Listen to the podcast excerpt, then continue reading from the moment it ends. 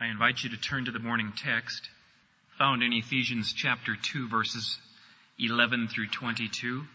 If you're looking in the Pew Bible, that's page 1390. Ephesians chapter 2, verses 11 through 22.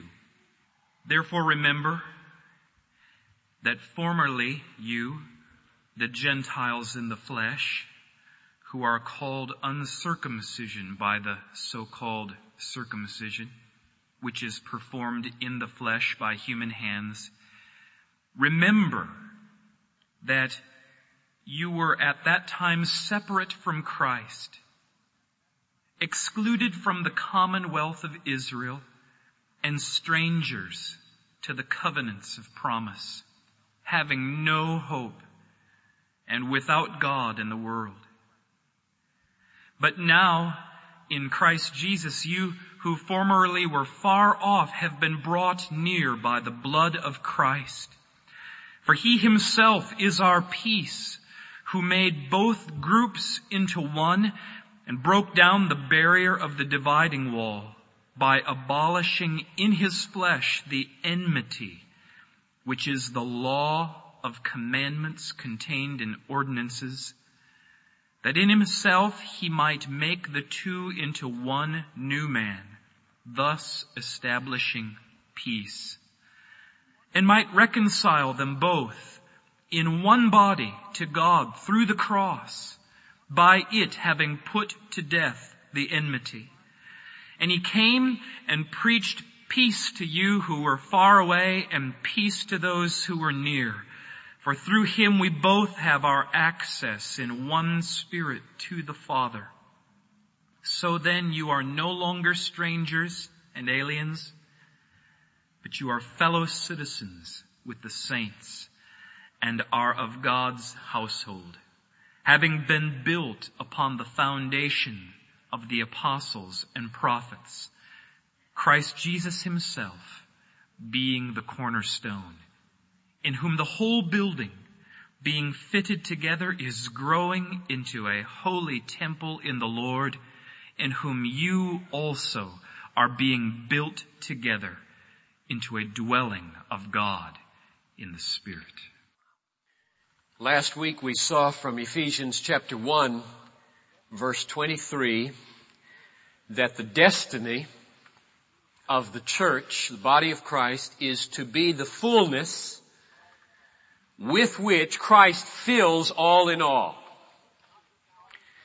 Our destiny, and not just ours, but the whole universal body of Christ, is to be that fullness with which Christ fills everything. And we found the key that unlocked the meaning of that phrase in Ephesians 3:10, which I'll read.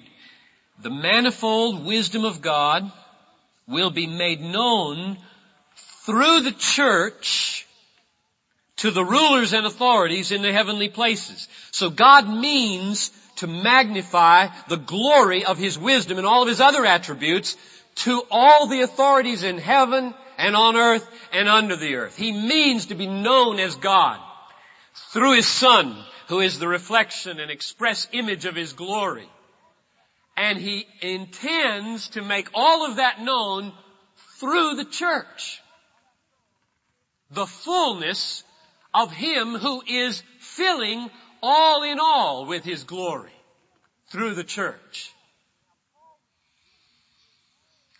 Now, Paul was a Jew. He lived, moved, and had his being in the Old Testament, which was full of hope for Israel, full of promises, full of a destiny for Israel.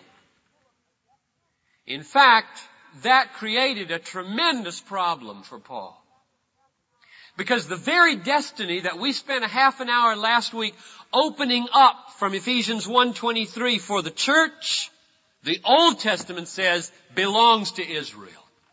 That's Israel's destiny. And here Paul comes along and develops it and says, it's the church's destiny. It's the church of Jesus Christ that's going to fill all things with the glory of Christ. And it was a problem. Now let me try to create the problem for you, since we're not as familiar with the Old Testament as Paul was, who was an expert rabbi. In Deuteronomy 14:2, for example, Moses reminds Israel with these words, "You, Israel, are a people holy to the Lord your God, and the Lord has chosen you to be a people for his own possession out of all the peoples that are on the face of the earth." So the fundamental thing about Israel is that God chose Israel. God made Israel his own. Or, as Isaiah 43:1 says, "Thus says the Lord, he who created you, O Jacob, he who formed you, O Israel, fear not. I have redeemed you. I have called you by name. You are mine." If you were Israel and you heard words like that coming out of Almighty God's mouth, I would think that you would just soar. When a great person says to you, "You're mine," you feel good. That's a great destiny, to belong to God that way. Now, the heart, core essence of the covenant that God made with his chosen people goes like this. Genesis 17:7. "I will establish my covenant between me and you, Abraham, and your descendants after you, to be God to you and to your descendants after you." The heart of the covenant that God made with his people is, "I'll be God for you, and you'll be my people." So that when the Exodus comes along, a few hundred years after the initiating of the covenant, and God reaffirms the covenant when he brings his people out of Egypt, goes like this: "I will take you for my people. I will be your God, and you shall know that I am Yahweh, your God." So the heart of the covenant now of this chosen people, with this chosen people, is, "You're my people and I am your God. All my godness now belongs to you for your benefit forever and ever unto all your descendants." Paul, in Romans 9, spells out for us the fact that he knows this. He's not unaware of this awesome destiny for Israel, because he unpacks for us the specifics that it implies. He says, in Romans 9:4, "To them belongs the sonship, the glory, the covenants, the giving of the law, the worship, the promises, and according to the flesh, theirs is the Christ, who is God over all, blessed forever. Amen." Now that is some destiny. To belong to that people is an awesome thing. They are the people with whom God is going to fill the universe with his glory. Now that's spelled out very explicitly in Isaiah 49:3. Listen. "God said to me, you are my servant Israel, in whom I will be glorified." The destiny of Israel, having been chosen, having been covenanted with, having been filled with all the blessings of the sonship, the glory, the worship, the law, the Christ, the destiny is glory. I'm going to glorify myself through you. You're going to be my glory. I'm going to showcase me and my perfections through you to all the universe. Here's another way of saying it. Jeremiah 13:11. "He made them his own possession, that they might be for him a people, a name, a praise, and a glory." That Israel might be for him a people, a name, a praise, and a glory. You're going to glorify me. You are going to be me to the world. If I am perfect and full of glory, I'm going to so infuse it into you that I'm going to place you out there and point to you when I want to glorify me, and people will see you and give glory to me because they see so much of me in you, Israel. Now, Paul knows this. He knows this about Israel. And he says, the church of Christ, Jew and Gentile, you will be that. Now that's the problem. How can he say that? How can he just take what was Israel's and just start saying it's yours, mine? I'm not a Jew by tradition or genealogy. I called up the head rabbi over Temple Israel a few years ago. It was Stephen Pinsky at the time, and we knew each other from luncheon and breakfast meetings. And I just was so burdened, not just to talk parking and downtown politics with this Jewish person. So I called him up and I said, "Steve, would you have lunch with me to talk about Jewish Christian stuff, man to man?" And he said, "Sure." And so we went to Rudolph's over on Lyndale, not Pizza Hut. We went to Rudolph's.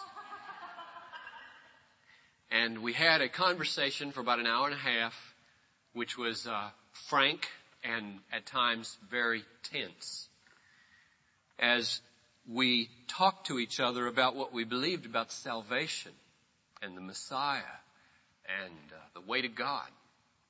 Let me sum up for you the conclusion that Stephen Pinsky gave me at that time, the head rabbi of the biggest synagogue in Minnesota. He said, "John, the way I see it is this. There's a Jewish covenant, and that's the way we get to God. And there's a Christian covenant, and that's the way you get to God. And they're different covenants, and Jews don't have to become Christians, and Christians don't have to become Jews to get to God." Now, that's a very common position today. He learned that from liberal Protestants who engage in Jewish-Christian dialogue. The two-covenant philosophy of Jews and Christians getting right with God on their own separate parallel tracks is common parlance among many people engaged in Jewish-Christian dialogue today. And that view is going to hold sway wherever people submit to the new authority of politically correct speech instead of submitting to the old authority of the Bible. The new authority today, and believe me, though the word authority is never used, it is a powerful, all-submitting doing authority that I'm about to talk about here. The new authority today of politically correct speech says that any idea that can be made to sound tolerant, respectful of differences, pluralistic, and compassionate is a good idea to endorse. Now notice, I did not say is a true idea, because truth is emphatically a politically incorrect concept. It is not a permissible word. It is not allowed on the agenda by the policeman of the politically correct speech authority. The first and great commandment of the new authority is, "Thou shalt not make anyone feel put down." Now, mark this. It does not matter what your intentions are when you speak. That is irrelevant. That's a truth issue. That's irrelevant. It does not matter what you mean when you talk. That is irrelevant. That's a truth issue. What matters is, how does somebody respond and feel about what you have just said?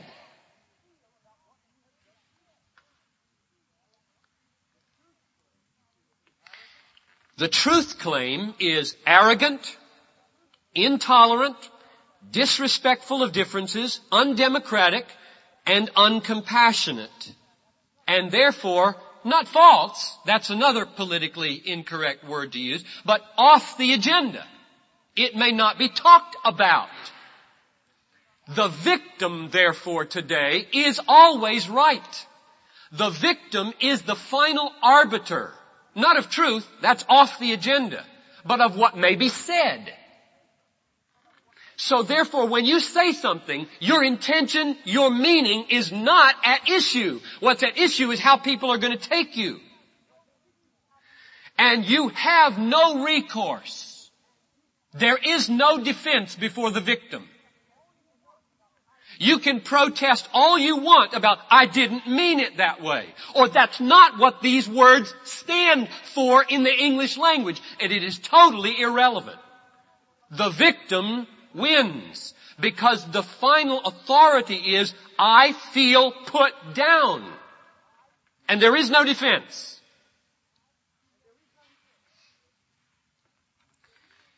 Therefore, when in our atmosphere today, where this new authority has all kinds of submissive people bowing before it, when you say, there are not two covenants, there are not two ways to God, there is not a Jewish way without Jesus and a Christian way with Jesus that leads to God, when you say that, you will be criticized as intolerant, lacking respect for differences, undemocratic, unpluralistic, offensive, anti-Semitic, and dangerous, increasingly dangerous. The issue of truth will not even be raised. The issue is, how did it make them feel? And how proud did it make you look and sound? How arrogant are you to presume to speak truth that others and you should submit to? The whole issue today is not a truth issue according to the police of political correctness. It is an issue that will be settled by the subjective whim of the victim, always and without recourse, right into the courts. So this morning, I just want to make you aware that as I present to you what I'm about to say, Jewish and Christians, you must choose. You have to choose your authority. You will either submit to the authority of political correctness that is bringing millions of people under its sway, or you will choose the Bible as your authority. I don't say the choice right now is between political correctness and me. And therefore, I want to direct your attention to the Word. So let's go to Ephesians 2 and start at verse 12 and see whether or not this idea that Stephen Pinsky laid on the table at Rudolph's will stand and is true.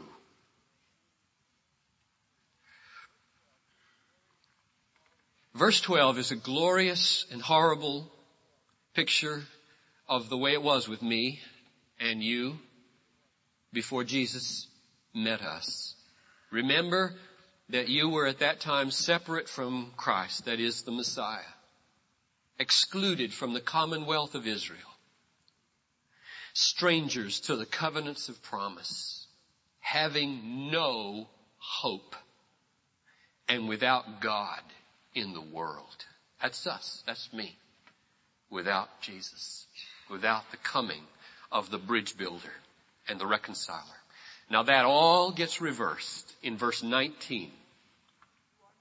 So then, you are no longer strangers and aliens, meaning from the commonwealth of Israel, but you are fellow citizens with the saints and are right in God's house now. So something happened there. There was a reversal between verse 12 and verse 19. And that same reversal and the summary of it is described in verse 6 of chapter 3. Just a few verses down in your Bible. The mystery of Christ is, to be specific, that Gentiles are fellow heirs with the Jews, fellow members of the body, fellow partakers of the promise in Christ Jesus through the gospel. Now what happened? What happened between verse 12 and verse 19, verse 6, that says you were all these things and now We were separated from Christ, and now He has drawn near to us. We were excluded from the commonwealth of Israel, and now we are fellow citizens with Israel. We were strangers to the covenants of promise, and now we are fellow partakers of the promise. We were without hope, and now we're heirs of everything God has to give.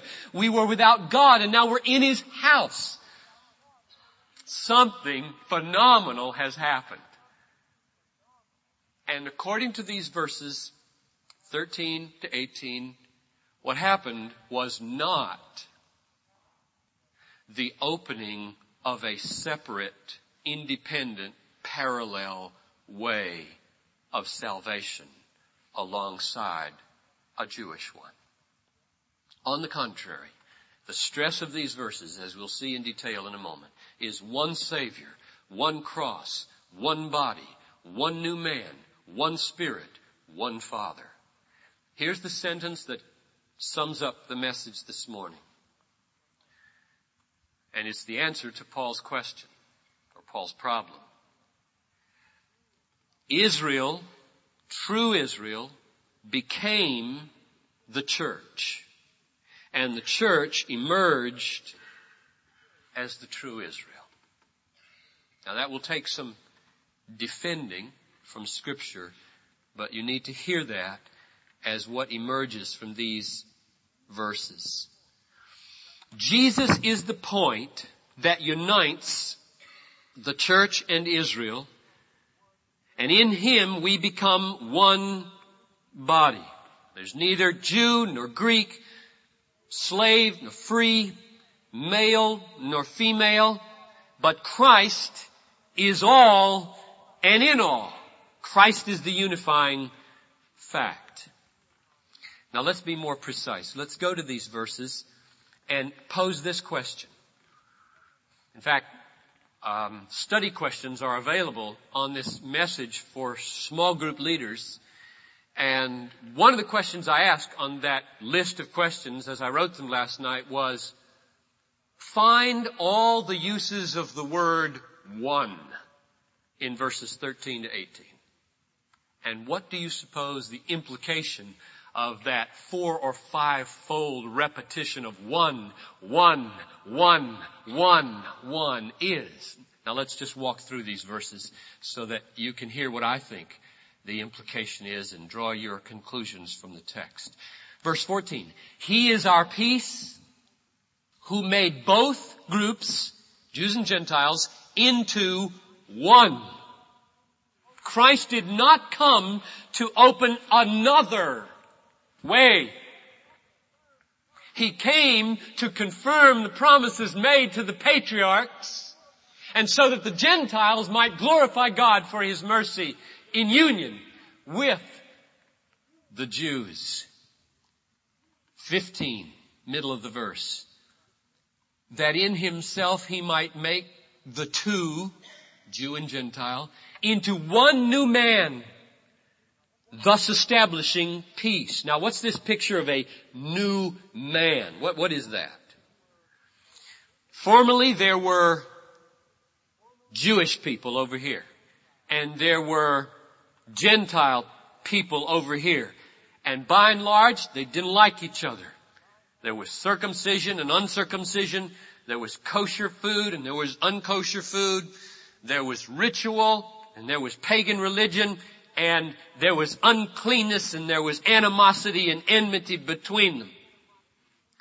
And this verse says that Christ came to make those two people one new person in Him. Now that in Himself is the key to what this one new man means. The one new man is Jesus. And these Gentiles and these Jews become part of the one new man by uniting with Jesus through faith. And as they unite to Jesus, their head, a body is formed for the head. And that head and that body make a man, the man, Christ Jesus, His body, you.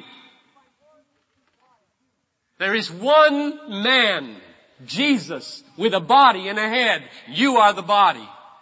You are the one new man. the body of Christ. Verse 16.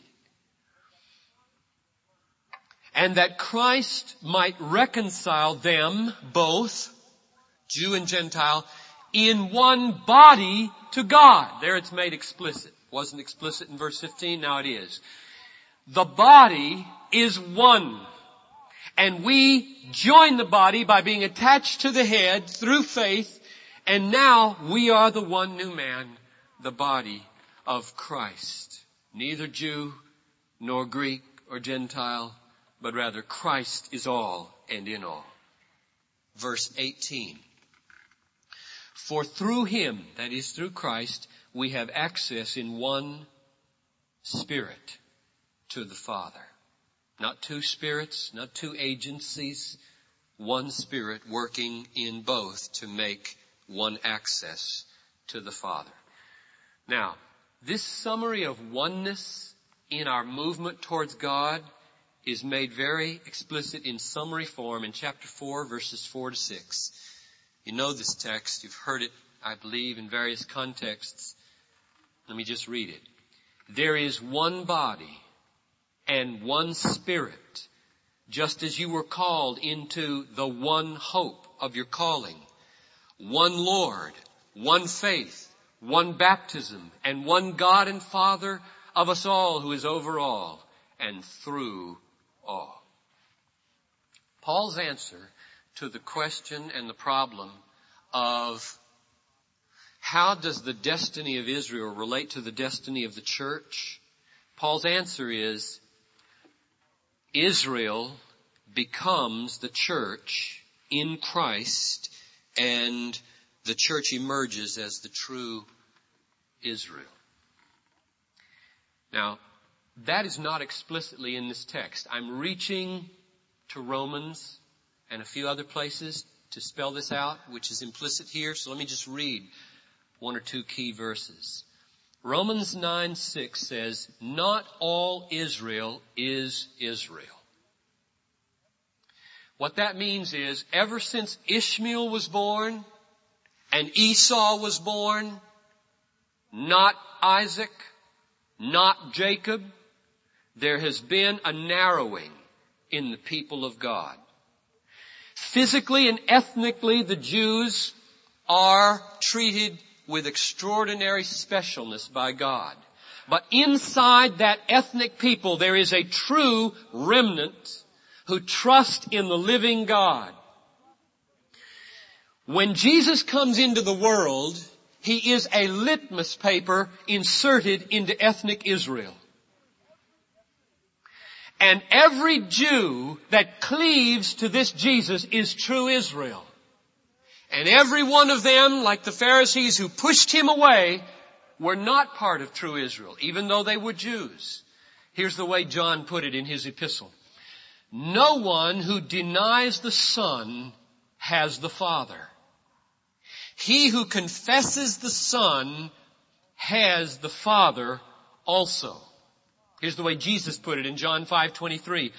He who does not honor the Son does not honor the Father. In other words, if you reject Jesus, Jew or Gentile, if you reject Jesus, you reject God. And if you reject God, you are not part of the true Israel. The true Israel are the Jews who cleave to the Messiah, Israel in person. And therefore, there are not two separate saving covenants. There are not two saved peoples, one Jewish without Jesus and one Gentile with Jesus. Verse 16, I believe, is probably the most important verse in this paragraph because it gives the foundation, the unifying foundation of this unified body and access to the unified God. It says, Christ reconciled them both, Jew and Gentile, in one body to God, through the cross, by it having put to death the enmity. Now think about this. Up until that verse, the enmity being talked about is the enmity between Jew and Greek, or Jew and Gentile.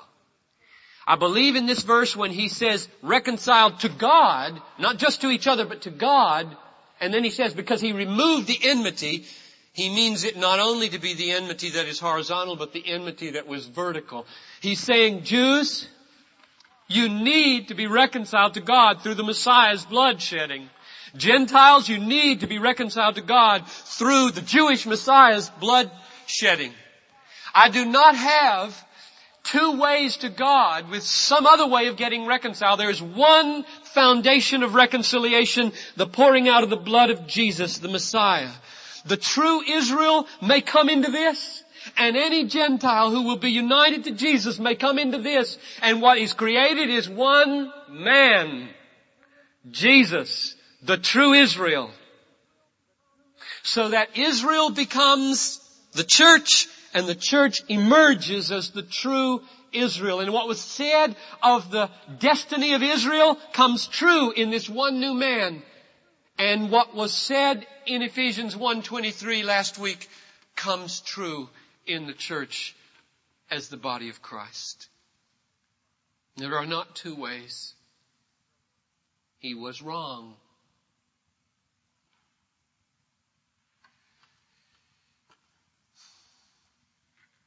Two implications as we close. Being the body of Christ at Bethlehem and anywhere else means you and I, Gentiles, have been brought into a Jewish inheritance. We are saved through a Jewish Messiah. We read a Bible written almost entirely by Jews. I don't think Luke was a Jew. I think everybody else who wrote in the Bible was a Jew. Salvation is of the Jews. The root of the covenant with Abraham supports you. You, the branches, do not support the root. God forbid that any of you or anybody else would take what I have said this morning and twist it into anti-Semitism. Mark it. It will be so twisted. Because to say that Jews must believe in Jesus, the Christ, the Messiah, in order to be reconciled to God will be, by the politically correct thought police, called intolerant. It will be called disrespectful of pluralism. It will be called uncompassionate. It will be called anti-Semitic. And I will be accused of enhancing hate crimes against Jews. I read it in the paper every other day. You must choose. Do you believe that God is an anti-Semite when he says, I give my son for the salvation of my people, the Jews? And if I say that, am I then one? No. It is highly cruel and highly anti-Semitic to suggest to the Jews that they don't need Jesus. You want to hate somebody? Tell them they don't need Jesus. You want to send somebody to destruction? Make light of Jesus and his necessity in their life. Don't let the police befuddle your brain. The Bible is clear on this. There is one new man, the man Christ Jesus. And let us pray. I put this at the bottom of the study questions. Let us pray with Paul, who loved his people according to the flesh with tears, saying, I would that I could be accursed for them. And then in Romans 10, when he said, my heart's desire and prayer to God is that they might be saved. And he laid down his life and took stripe after stripe after stripe upon his back in the synagogues that he might save, if by any means, some. Do you? Do you cultivate relationships with Jews because you love them? They have a special claim on the gospel, to the Jew first and also to the Greek. Someday the veil is going to be lifted, folks. I anticipate headlines in Tel Aviv and Jerusalem. Massive conversions to Christianity. That's the way I anticipate the end of the age. Second implication, the body of Christ is a body where unreconciled relationships are at odds with the reality of Christ. We're a reconciled body. We exist because a peacemaker came into the world and at the cost of his infinitely valuable life reconciled us to God, removing the enmity that we might have peace with him and coming to him in one body have peace with each other. If you live in unreconciled relationships, you are so at odds with the reality of the body that you know what will happen in the long run? You will start to feel like you're not part of the body. That's God's medicine. The trigger of guilt is a blessed pain in the human brain to say, it isn't right. You can't be this way in the body bought by the blood of Jesus for him and for each other. And therefore I call you today at the end of the service with the prayer teams or alone. Don't let any unreconciled relationship last beyond this day. It's dangerous. It's out of sync with who you are and who the body is and with the glory of Christ who bought our reconciliation. Let's pray. So these two things, Father, I lift before you now. I lift the beloved Jewish community in the Twin Cities, Temple Aaron, Temple Israel, and the others. And I ask that on this Christian Lord's Day, as they have finished their worship on Friday evening, some on Saturday, that there would be a move of your Holy Spirit while we pray across thousands of Jewish persons to quicken and awaken their sense of need for the suffering servant of Isaiah 53. Lead them back to their own prophets, I pray, and help them to see the truth that is in Jesus. And I just pray for these people right now for whom that prayer that I'm praying feels arrogant. I pray for them. I pray for people who've been so influenced by the contemporary hatred of the concept of truth that to pray that prayer feels presumptuous. Oh, God help us. God help us to recognize the truth and what an awesomely anti-Semitic thing it is not to share Christ the way to glory. And then, Lord, I pray for reconciliation in this body. In Jesus' name, amen.